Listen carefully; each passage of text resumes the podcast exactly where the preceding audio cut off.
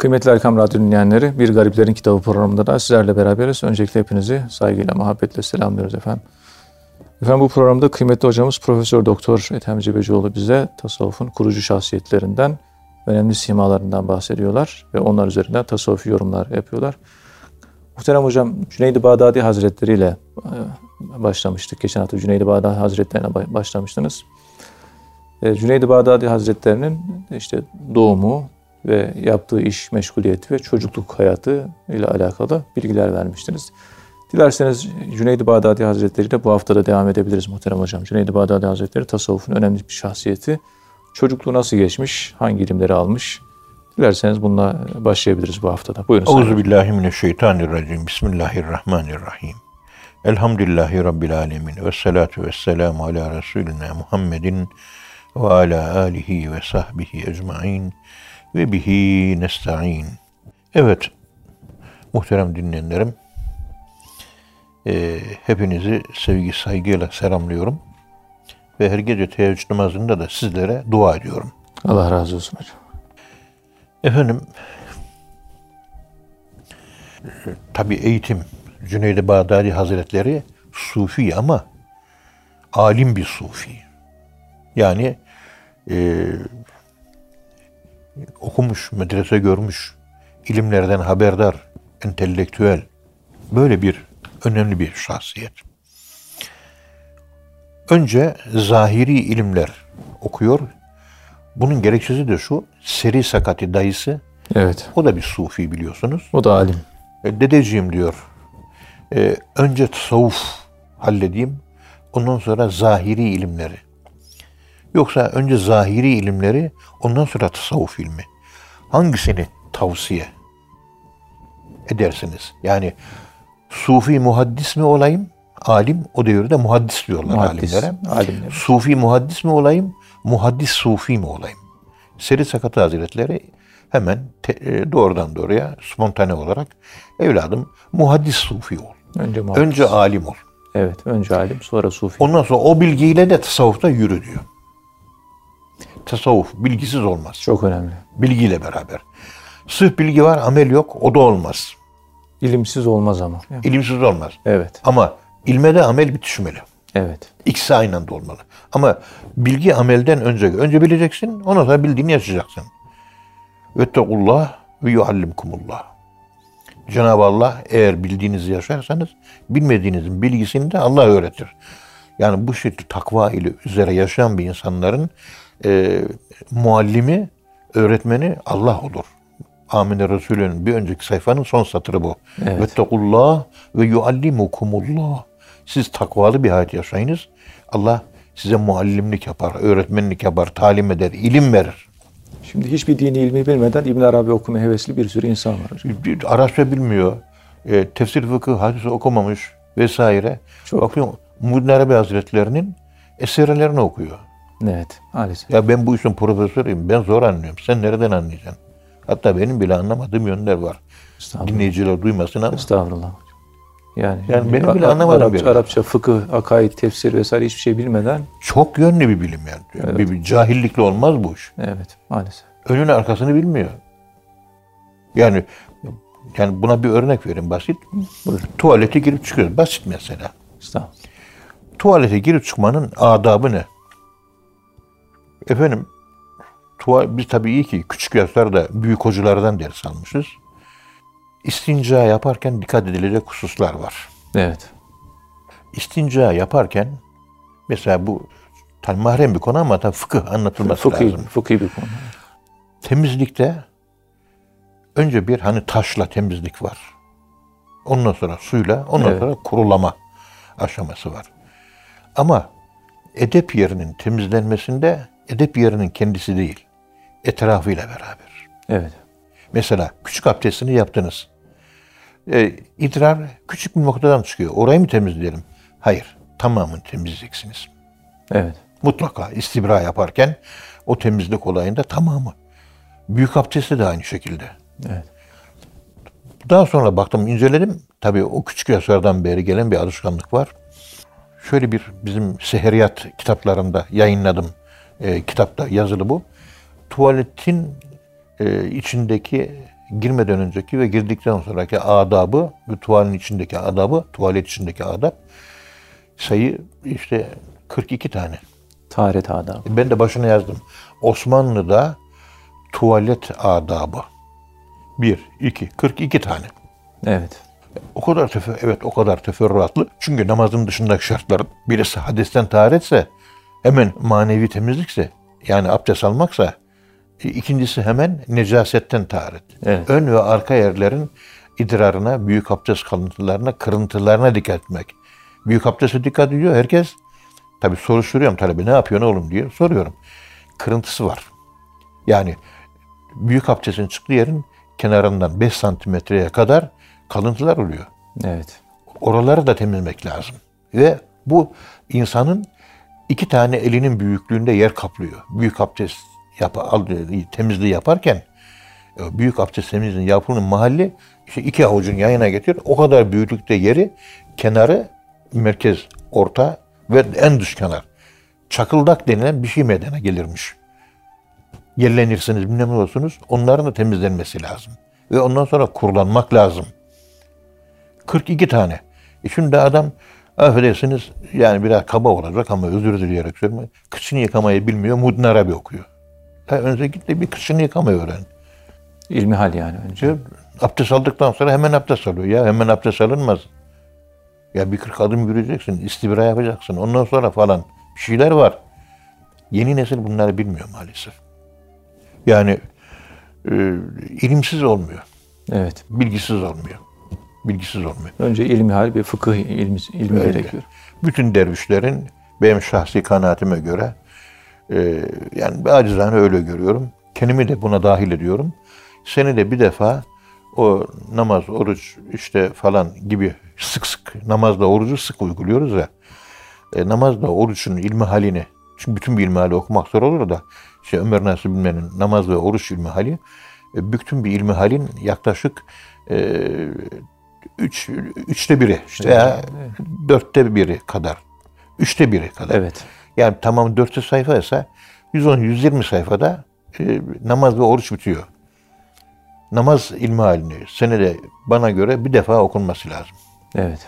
Ramazan gelince de bir oruç ilmi halinin okunması lazım. Her sene okunması lazım. Yani bu en basit buradan başlayacak. Bir elhamı, inna taynayı, kulhuyu biliyor musun? Bizim Türk insanı biraz tuhaf biliyorsunuz. Bir zamanlar bizim zamanımızda 68'li yıllar böyle solcu savcı kavgaları vardı. Zavallı 5000 tane e, iki taraftan yani solcu sağcı ama bizim insanımız bunlar. Öldü şey yani öldürüldüler. E, Amerika kışkırttı. Sonradan anlaşıldı tabii. Evet. Karıştırmışlar Türkiye'yi demek ki. E, o zaman ben de geçtim. Katılmadık biz elhamdülillah. Hocalarımız katılmayın bu olaylara dediler. Şimdi o zamanlar anlatıyorlar böyle. Erzurum'dan Kars'a tren geçiyor gidiyor. Ankara'dan kalkıyor, İstanbul'dan kalkıyor neyse gidiyor. Şimdi Kars'a gidenler genellikle Kars solcu molcu biliniyor. O da, da komünist dinsiz. Ne komünist ne de o da dindar ya. O da Müslüman. O da Ama işte solcuyum deyince algı oymuş o Evet. zamanlar. Şimdi e, Kars'a giden treni durduruyorlar. içindeki yolculara indiriyor. Kulfuyu oku diyor. Kulfu. Kulhü değil, kulfu. Kulfi. Kulfuyu oku lan diyor. Okuyor. Okuduktan sonra yanına kimler doğru mu okudu diyor. Ha, kendi de bilmiyor. Kendi de bilmiyor. Yani kulfuyu okuyorsan Müslüman diyecek. Evet. Biliyorsan Müslüman, bilmiyorsan Müslüman değil. Geçirecek veya geçirmeyecek. olan. Yani bu mil- milleti, bu memleketi nelerle uğraştırmışlar. Evet maalesef. Sonradan sol Türkiye'nin solu da sağı da oyuna geldiğini anladı ama zavallı bizim gençler hepsine yazık oldu gitti. Ya, genç bir nesil gitti ya.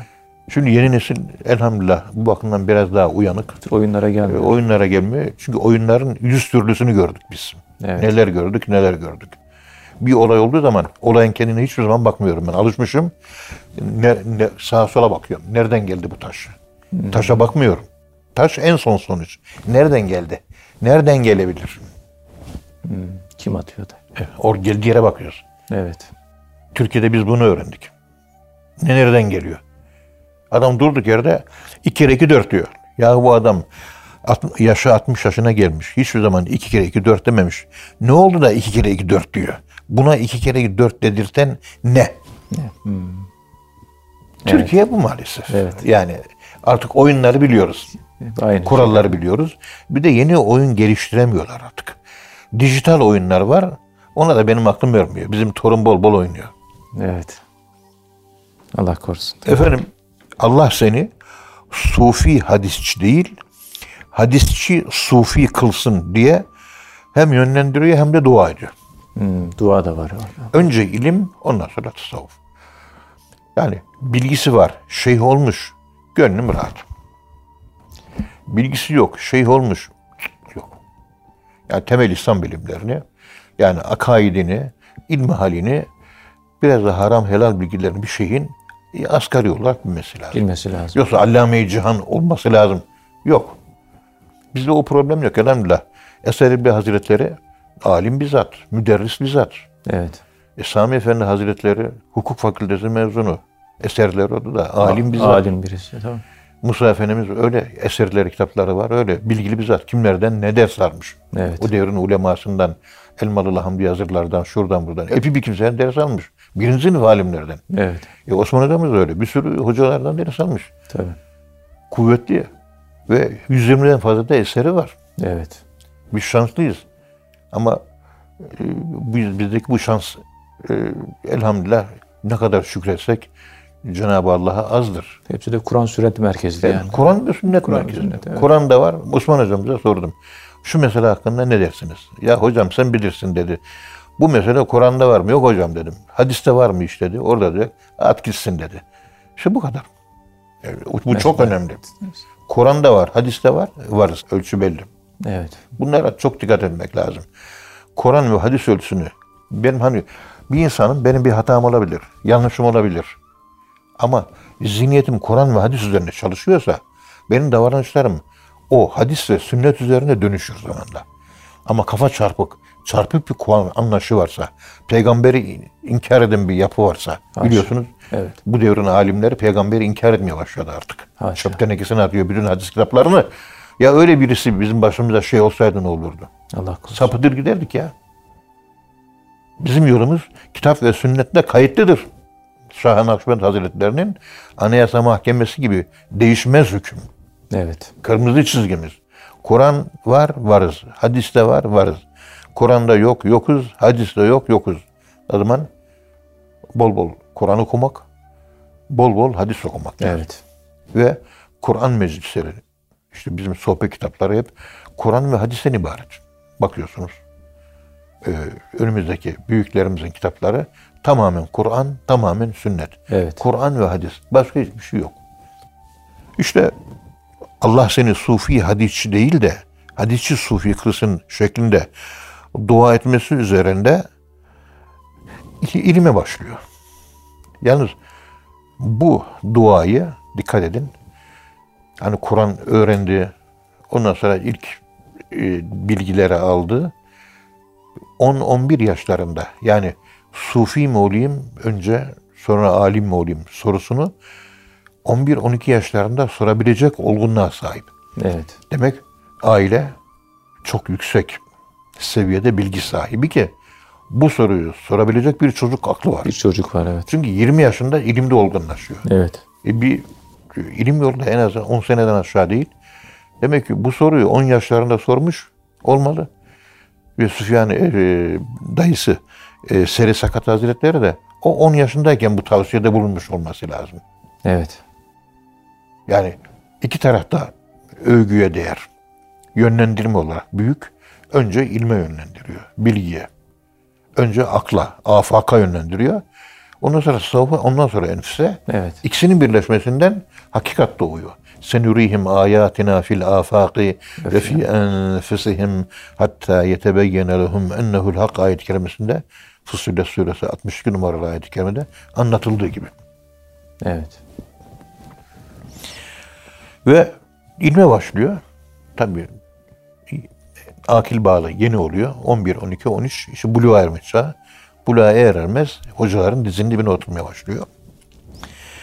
20 yaşına geldiğinde fıkıh hocası Süfyan-ı Sevri Hazretlerinin sohbet meclislerinde, ders toplantılarında, derste fetva verebilecek seviyeye yükseliyor.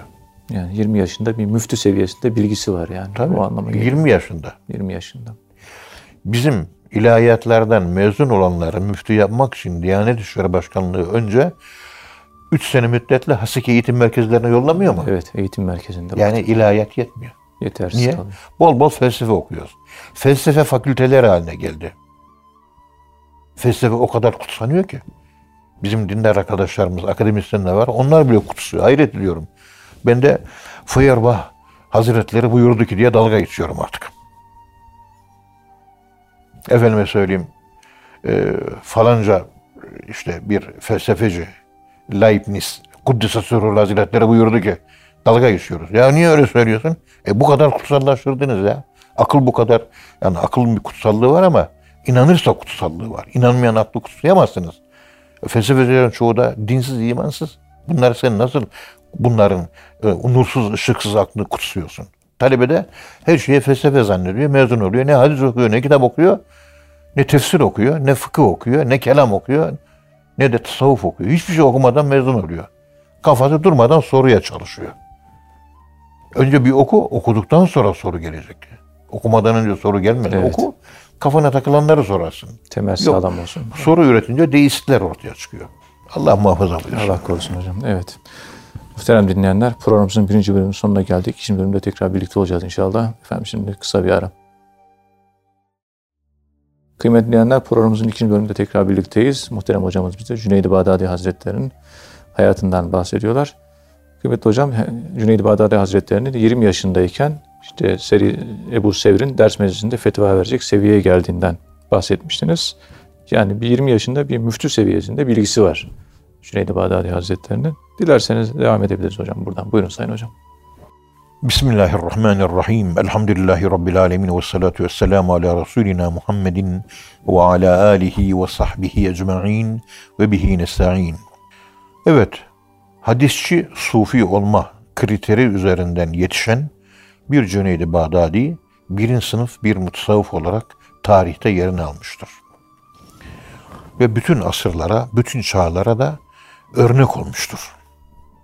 Ve dayısının nasihatine uyarak 20 yaşında bir mutlak müştehit olan ve şimdi mezhebi pek yürürlükte değil ama Süfyan-ı Sevri Hazretlerinin toplantılarında, ilmi toplantılarında, ders halkalarında fetva verecek kadar seviye yükseliyor. Hatta Evet. Süfyan-ı Sevri Hazretleri ne soruyor. Pardon, e, Cüneydi Bağdadi'ye sen ne dersin diyor soruyor. Cevap vermeden önce. Hocası cevap vermeden önce Cüneydi Bağdadi cevap veriyor. Hocası diyor ki ya Cüneyt esapte isabet. İsabet ettin. Sık sık esapte. Savap. Evet. Esabe yusibe esabe. Esapte. İlimde- isabet ettin diyor. Yetkin bir şahsiyet. Yani böyle bir otoritenin huzurunda konuşmak ayrı bir dert ve konuştuğu zaman doğru bir konuşmak ayrı bir dert. Evet. Hem konuşabilme yetkisine sahip ki herkese konuşma hakkı verilmiyor. Ancak bilenler, bilenlerin sorularına cevap veriliyor. Bilmeyenlerin sorularına ilim meclisinin dışında cevap veriliyor. Evet. Onlara cevap veriliyor. Ama ilim meclisinde basit sorularla kimse uğraşmıyor. Sorular sofistike olacak. Sorular ince olacak. O şekilde. Evet. Efendim, tabi biz buna Süfyan-ı Sevri Hazretleri'nin mezhebinden izliyoruz. Bunun İbn Hallika'nın Vefate ve Feyatül Ayan diye bir kitabı var. O kitapta e, ki bilgilere göre biz hocası Süfyan-ı Sevri diyoruz. Evet. E, ve Cüneyd-i Bağdadi Hazretleri fıkıh konusunda kendisini çok kuvvetli bir şekilde yetiştirmiş, alim bizzat. Yalnız şu var, ben hayatını anlatırken 909 senesinde öldü demiştik. Evet. İşte 909 senesinde öldüğüne göre 810 senesinde doğmuştur diye bir tahmin yürütmüştük. Halbuki Cüneyd-i Bağdadi e, bir rivayete göre 120 yaşlarında ölmüştür. Hmm, uzun yaşamış. Yani. Uzun. Bu da şu anlama geliyor. Miladi 790 senesinde doğmuş olmalı. Dikkat edin. 990. Miladi Evet. 790 ama yaşadığı dönem Abbasi dönemi. Abbasi dönemi. Abbasi dönemi. Uzun yaşamış ya. Cüneyd-i Bağdadi Hazretleri şer'i ilimleri iyice öğrendikten sonra kendisini zühde verdi. Yani dünya ile hesaplaşmak, zühd. Ben mi dünyaya hakim olacağım, dünya mı bana hakim olacak sorusunu sorma noktasına geldi. Evet. Buna bu soruyu sorma zühdün başlangıcıdır. Günümüz insanlarında dünya mı bana hakim, ben mi dünyaya hakimim sorusu ben soran insan görmedim şimdiye kadar. Maalesef. Dünya hepimize tam hakim. Hakim. Gelsin dolar, gelsin euro. Evet.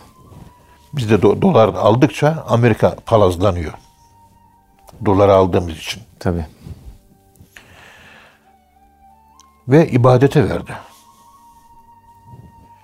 İbadet biliyorsunuz namaz, oruç vesaire. Dikey, Allah'a dikey yükseliş. Ve ondan sonra takvaya, ibadette takvaya. Takvaya. Yani tasavvuf. Tasavvuf neydi vahiyçiyim? Tasavvuf. Kur'an-ı Kerim'i Evet. Peygamberimiz nasıl yaşadıysa o şekilde yaşamanın adına tasavvuf derler.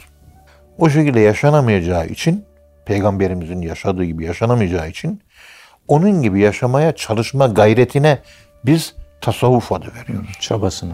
O çabaya. Evet. Gönlümü en fazla rahatlatan tarif kitaplarda da yok ama aslında bunu anlatıyor bütün tariflerini. Anlatmak istediği bu. Ben bu özü çıkarttım. Ta 1989'da doktora tezini savunduktan sonra işte ilk yayınlanan Kültür Bakanlığı'nda yayınlanan Hacı Bayrami Veli doktora tezimin arkasında bunu ifade etmiştim. Evet. Yani peygamberimizin yaşadığı gibi yaşamaya, çalışmaya tasavvuf denilir. Mesela çok insanlar görüyoruz. Bakın çok insanlar görüyoruz. Bir şeye bağlı değil. Hani tarikata intisap edenler takvalı yaşamak, ince yaşamak zorunda. Evet. Abdest aldı. Hemen iki rekat abdest şükür namazı alacak, kılacak. Pazartesi, perşembe mutlaka oruçlu olacak. Her ayın birinci on falan. Yemekten önce el yıkayacak, yemekten sonra el yıkayacak. Yani sünnetlerin hepsini kastediyorum. Giyinirken sağdan giyinecek. Üst elbiseleri önce giyecek, alt elbiseleri ondan sonra giyecek gibi bir takım açılımlar var mı? Var. Evet. E bunlar peygamberimizin yaşama biçimi. Bunu yaşamaya tasavvuf deniliyor. En güzel takvayı yaşayan peygamberimiz onun sünnetlerini yaşamak demek takvayı en iyi şekilde yaşamak anlamına gelir mi? Gelir. Peygamberimin mirasına da bunlar konar. Manevi mirasına. Evet.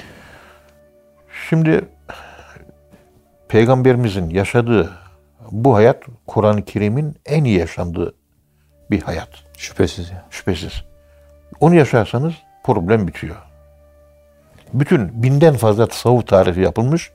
Hepsini dönüyorum, dolaştırıyorum, şöyle bir bakıyorum. Karşıma o çıkıyor. Buçuk. Evet. Kur'an-ı Kerim eşhedü en la ilahe illallah Peygamberimizin hadisleri ve hayatı ve eşhedü enne Muhammeden abduhu ve resulü. Ve ateynahul kitabe vel hikmete. Hazreti Peygamber'e biz kitap verdik. Ama o değil. Bir de hikmet verdik diyor. Bir de hikmet verdik. Hadisler hikmet oluyor. Evet. Yani Kur'an-ı Kerim'i anlamaktan dolayı meydana gelen fikri e, zirve, e, nurlu, hidayetli, efendim söyleyeyim, kaliteli fikirler. İşte o el hikmete o oluyor. Sırf kitapla yetinilmez. Hikmete, dersine de çalışmak lazım. Evet. O Kur'an tefsiri yapanlar el kitaba çok çalışıyorlar, el hikmeti reddediyorlar. Onun için tek bacağı olmayan topallar gibi topallayarak gidiyorlar. Evet maalesef. Aslında küçük yaştan itibaren Cüneydi Bağdali Hazretleri e, tasavvufa meyilliydi. Yani dünya ile hesaplaşmak, ibadetlere dikkat etmek, ibadetlerde takva boyutunu yaşamak. Evet. Bunlara yani tasavvuf erbabı olarak bunlara dikkat etti. Demek ki biz bir dervişlik hayatı yaşıyor muyuz? İyi kötü yaşıyoruz. Yalan yanlış bir şey yaşıyoruz. Estağfurullah. Dünya ile hesaplaştık mı? Dolar, euro, altın, gümüş, mal, mülk, ev, arsa, daire, yazlık. Bunlar benim dünyamda ne kadar? Ne kadar? Hmm. Bunlar benim dünyamda ne kadar? Zühd. Kendi bir tat bakalım. Evet. Bunun arkasından İbadetlerin nasıl? Titiz misin? O ibadetin titizliği içinde ibadette takva durumu nasıl? Takva deyince ibadet namazdır. Takva namazın içinde huşudur. Hmm, kalite. Huşulu mu namaz kılıyorsun, huşusuz mu namaz? Çünkü gat eflehal mu'minun ellezinehum fi salatihim haşi'un. İnananlar kurtuldu ama namazı huşuyla kılarsa kurtuldu. Namaz kılarsa kurtuldu demiyor. Hmm, namaz, huşuyla Huşulu kılan. namaz kılarsa kurtuldu. Evet. İnananlar namaz kılarsa kurtuldu. Hayır. Huşulu namaz kılarsa kurtuldu. Arada fark var mı? Fark evet. var. Arada muazzam fark var. Evet. Şu bu huşu. Huşuyla beraber bana göre takva başlar. Diğer amellerde de huşu, zekatta kendine göre ayrı, oruçta ayrı, işte umrede, haçta ayrı, insani ve beşeri münasebetlerde, ticari münasebetlerde ayrı, konuşmakta takva ayrı, yolda yürümekte ayrı, efendim söyleyeyim insani beşeri münasebetlerde ayrı. Hep hepsinde takva var. Evet. Peygamberimiz nasıl davrandı, nasıl yaşadı? Ben de onun gibi yaşayacağım. Çünkü Kur'an-ı Kerim'de Hz. Muhammed Mustafa sallallahu aleyhi ve sellem Efendimiz'e örnek alarak İslam'ı yaşayın diye 58 tane ayet var. Sen yok deyip bir kenara atamazsın onu. Evet. 7 yaşındayken şükrün ne olduğunu dayısı ona soruyor. Cüneyt evladım diyor. Yaşı 7. Şükür nedir diyor. Şükür nedir? Şükür. Diyor ki Cüneyd-i Bağdadi Hazretleri Allah'ın verdiği nimete güvenerek Allah'a asi olmamaktır diyor. Evet. Yani kulağına güveniyorsun, haram dinlemeyeceksin. Duyuyorum, haramı dinlerim. Öyle bir şey olmaz. Göz bir nimet o. Parayı kazandım, her yerde hayır. Her yerde değil, helalde kullanıyorum. Herhalde kullanma. Yani Allah'ın vermiş olduğu bu tür e, çok yönlü nimetlere güvenerek onlar üzerinden Allah'a isyana yönelmemek diye cevap vermesi 7 yaşındaki Cüneyd-i Bağdadi'nin aklının büyüklüğünü gösterir. Çok güzel Ve- bir şükür tarifi. Evet. Tabii çok şükür, güzel, ta- güzel bir şükür tarifi. Zaten tasavvuf manevi fıkıhtır biliyorsunuz. Evet. Fıkıh. Tasavvuf e, fıkhul ekberdir. Evet. Kelam gibi. Fıkhul ekber. Evet. En büyük fıkıh odur. Allah anlatıyor. Diğer e, fıkıh da fıkhul asgardır. Evet. Bundan dolayı Mevlana Celaleddin Rumi Hazretleri kendi yazmış olduğu Mesnevi manevisine yani Mesnevi kitabına, şiir kitabına ne diyor? Fıkhul ekber. Diyor. ekber. En büyük fıkıh. Sadece Allah anlatıyor. Allah'ı anlatan konuşma yaptığınız an fıkhı ekber, büyük fıkıh konuşuyorsunuz. Çok büyük bir şey. Muamelat ile ilgili, insanın davranışları ile ilgili fıkıh ise onun yanında bir hiç hükmünde. Çok az bir şey. Evet. Allah çok büyük. Anlat anlat bitmiyor. Ama fıkıh anlat anlat bitiyor. Evet. Nihayet insan sonunda amelleri de sonlu. Ameller de sonunda. İşte Cüneyd-i Bağdadi'nin bu yönü dikkati calip, calibi dikkat. Calibi dikkat, Calibi evet. dikkat. Yani 7 yaşında muhakemeli düşünce gücü var. Bir de William James ekolünden gelen bir psikolog var. Adını unuttum da şimdi. 7 yaşına kadar çocuklar Allah'ı babaları gibi algılarlar. Babalarım da Allah olarak algılarlar. Fizik, fizik ve metafizik ayrımı bir çocukta 7 yaşında başlar diyor psikolog. Evet. Peygamberimiz de muru evladöküm bis salati inde seb'in. Çocuklarınıza 7 yaşında namazla emredin diyor. Evet. Dikkat edin. 7 yaşında namaza başlarsa ne olurmuş? Allah'ın yerini belli eder. Belli. Babasının ve annesinin yerini belli eder.